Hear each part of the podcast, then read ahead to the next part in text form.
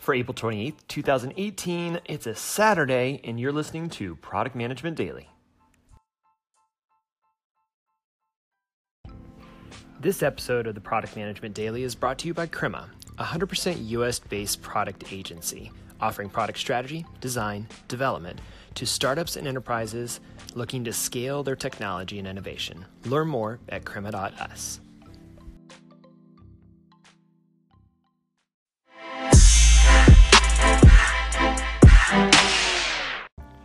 What's up, guys? My name is George Brooks, and I'm one of the founders at Crema.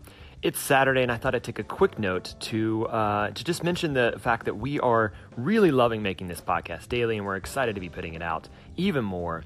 Um, today, I'm just going to touch on three quick topics, and it's really more about like how we're what tools we're using to actually make this podcast, and then also um, maybe just one tip at the end. So, first off, we're going to talk about Dropbox Paper.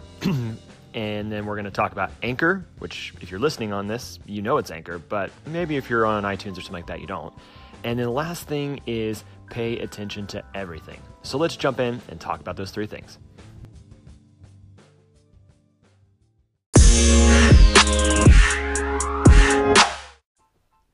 All right, let's talk about Dropbox Paper for just two seconds.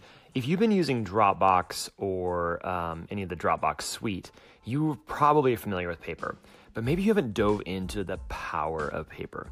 Um, so Dropbox came out with this platform back in January 2017. It's part of an acquisition where they brought on uh, HackPad um, back in 2014, and then that team really spent all this time building this product. I think it appears that it was in direct competition with something like Google Docs or maybe the Microsoft 360 suite, but um, it goes way beyond what I think those tools can do but on it in its own way. And I think they did a really good job of differentiating the product to make it unique for the Dropbox community. Okay, some of our favorite features of Dropbox Paper are first off, that it uses Markdown. Oh my goodness, if you're not writing in Markdown, it is a dream. It's really almost like a programming language for content. It allows you to use hashtags and uh, very quick tabbing to uh, to create formatting. And the the way that it actually guesses at that formatting, it, it pre-scripts that formatting is just fluid and awesome. Um, and really, it does a good job of copying and pasting in Markdown pretty well as well. Um, so Markdown is number one. The second thing is the calendar integrations. As product managers, as uh, project managers, maybe even as designers or other people that are going to be doing meetings, having an agenda is a must-have for a good meeting, right? And Dropbox does a great a job of saying, "Hey, I see this on your calendar through uh, Gmail calendar integration. Do you want to making a meeting agenda about that?" Not only that, but it'll say, "Oh, I see all these other people on your calendar, do you want them to be invited to this Dropbox paper or this agenda paper to make it collaborative? Two things there. One, brilliant integration. It works really well. It does a really nice, simple formatting. Two, is that it's a growth hack. It's brilliant because now, even if those people were or were not on Dropbox paper, they're getting introduced to it, they're getting invited to it. Dropbox has always been one of the originators of great growth hacks of getting more users on board, and I think this is a fantastic way to get people onto their platform. And then the last thing that I'll say is that it does some really cool little integration pieces. So, like if you drop in a YouTube link, it just drops the video right in, right? If you drop in a even like an InVision uh, document, it'll put the prototype right in your Dropbox paper. So just the integrations are amazing. Some of the markdown things where you can do bracket bracket and it gives you like a checklist that you can assign that checklist. I mean, you could you could seriously use this as your entire product project management platform. We don't do that, but um, fantastic tool. And honestly, it's what I'm using right now. I'm reading off of my paper notes for uh, for this episode. So we're using Dropbox Paper Notes and um, sharing that across the team to let the team know what we're going to record on each episode. So Dropbox Paper is at the top of my list right now for amazing products, uh, doing a great job creating a great user experience. If you're interested in checking out Dropbox Paper, go to paper.dropbox.com.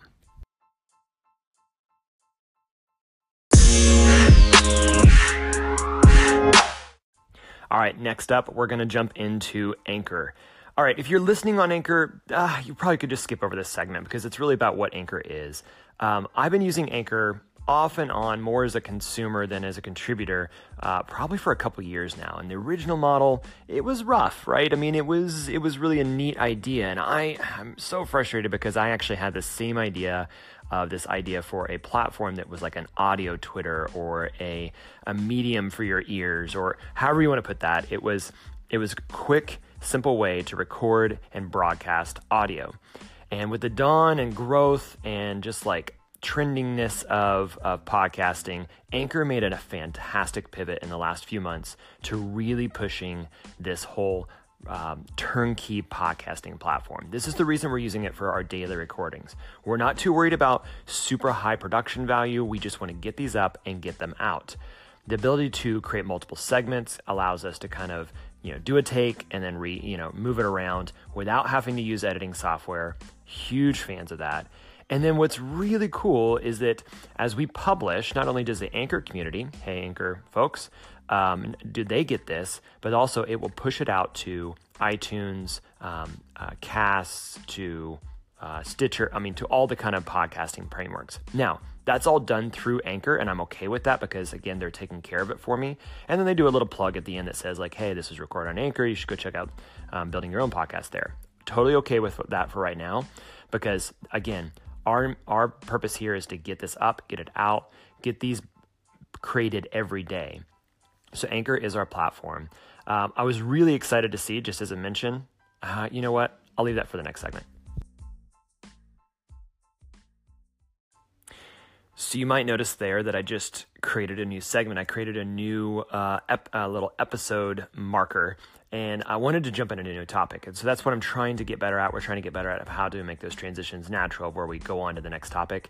The one thing I do want to mention about Anchor, um, huge fans of Casey Neistat, YouTuber, um, just kind of big viral guy for creating content. He's doing this whole new movement with his 368 uh, in New York which appears that it's going to be like a maker studio. Um, he's bringing in guys for like the founder of Reddit and um, uh, the, one of the founders from Patreon came on. Uh, fantastic just to see these this maker community coming together to do something great, and uh, would love to be a part of that at some point. But what I'm really impressed with is that him and his wife are doing their podcast, all good, but they got um, the founder of Anchor was really, or one of the head guys from Anchor was uh, a part of helping Casey get that podcast up and out. So I just love that Anchor's kind of really putting their fingers into the podcasting world being the platform for podcasting and getting the word out. It's a brilliant move from a product perspective because, again, product is not only about the tools and the features, but also about the marketing and the growth and the exposure, the channels that they're going to get new users onboarded, especially when you're dealing with a consumer product. So, Way to go, Anchor. Very proud of the work that you're doing. I love that you continue to iterate. You know what? Your platform's super buggy, and that's okay. As um, Tyler mentioned the other day, is things are going to break all the time. Got to keep moving forward. Everything's connected, so uh, keep building on it. Way to go! And if you're not, you know, uh, building your podcast in Anchor, give it a try. It's pretty turnkey.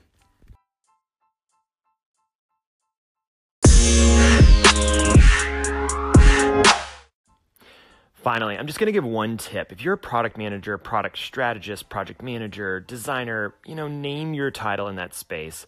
Um, this is the number one thing that I kind of tell my team to be doing, and that's to pay attention to everything. It's kind of a blessing and a curse that when you get into this world, you start trying to see the user experience of absolutely every object, every restaurant, every business as you walk through it.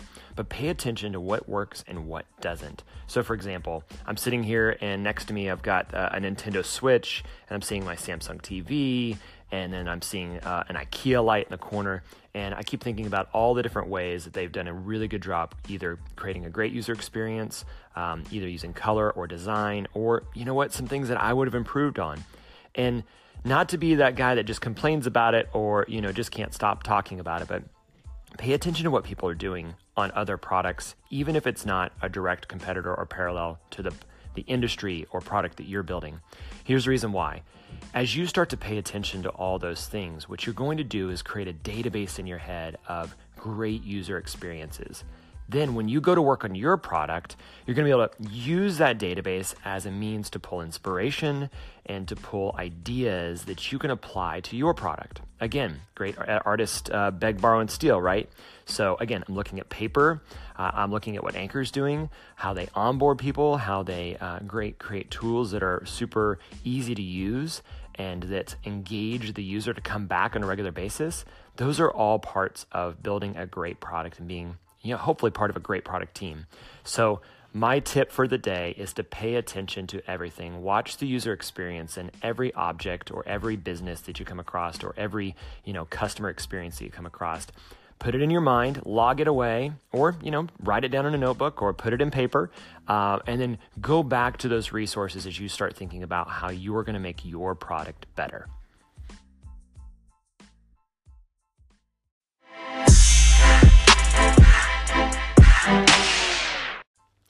All right, that's it for today, guys. Thanks for listening. We'll be back on Monday. I'm going to skip out on Sunday. Um, who knows if we can keep up with the Saturday thing? I just thought it'd be fun to do it today. So we'll be back on Monday, um, and I'm really looking forward to providing you more from the uh, the daily product management podcast. Uh, so as always, keep building, keep iterating, and today I'm going to add: be curious. Talk to you soon.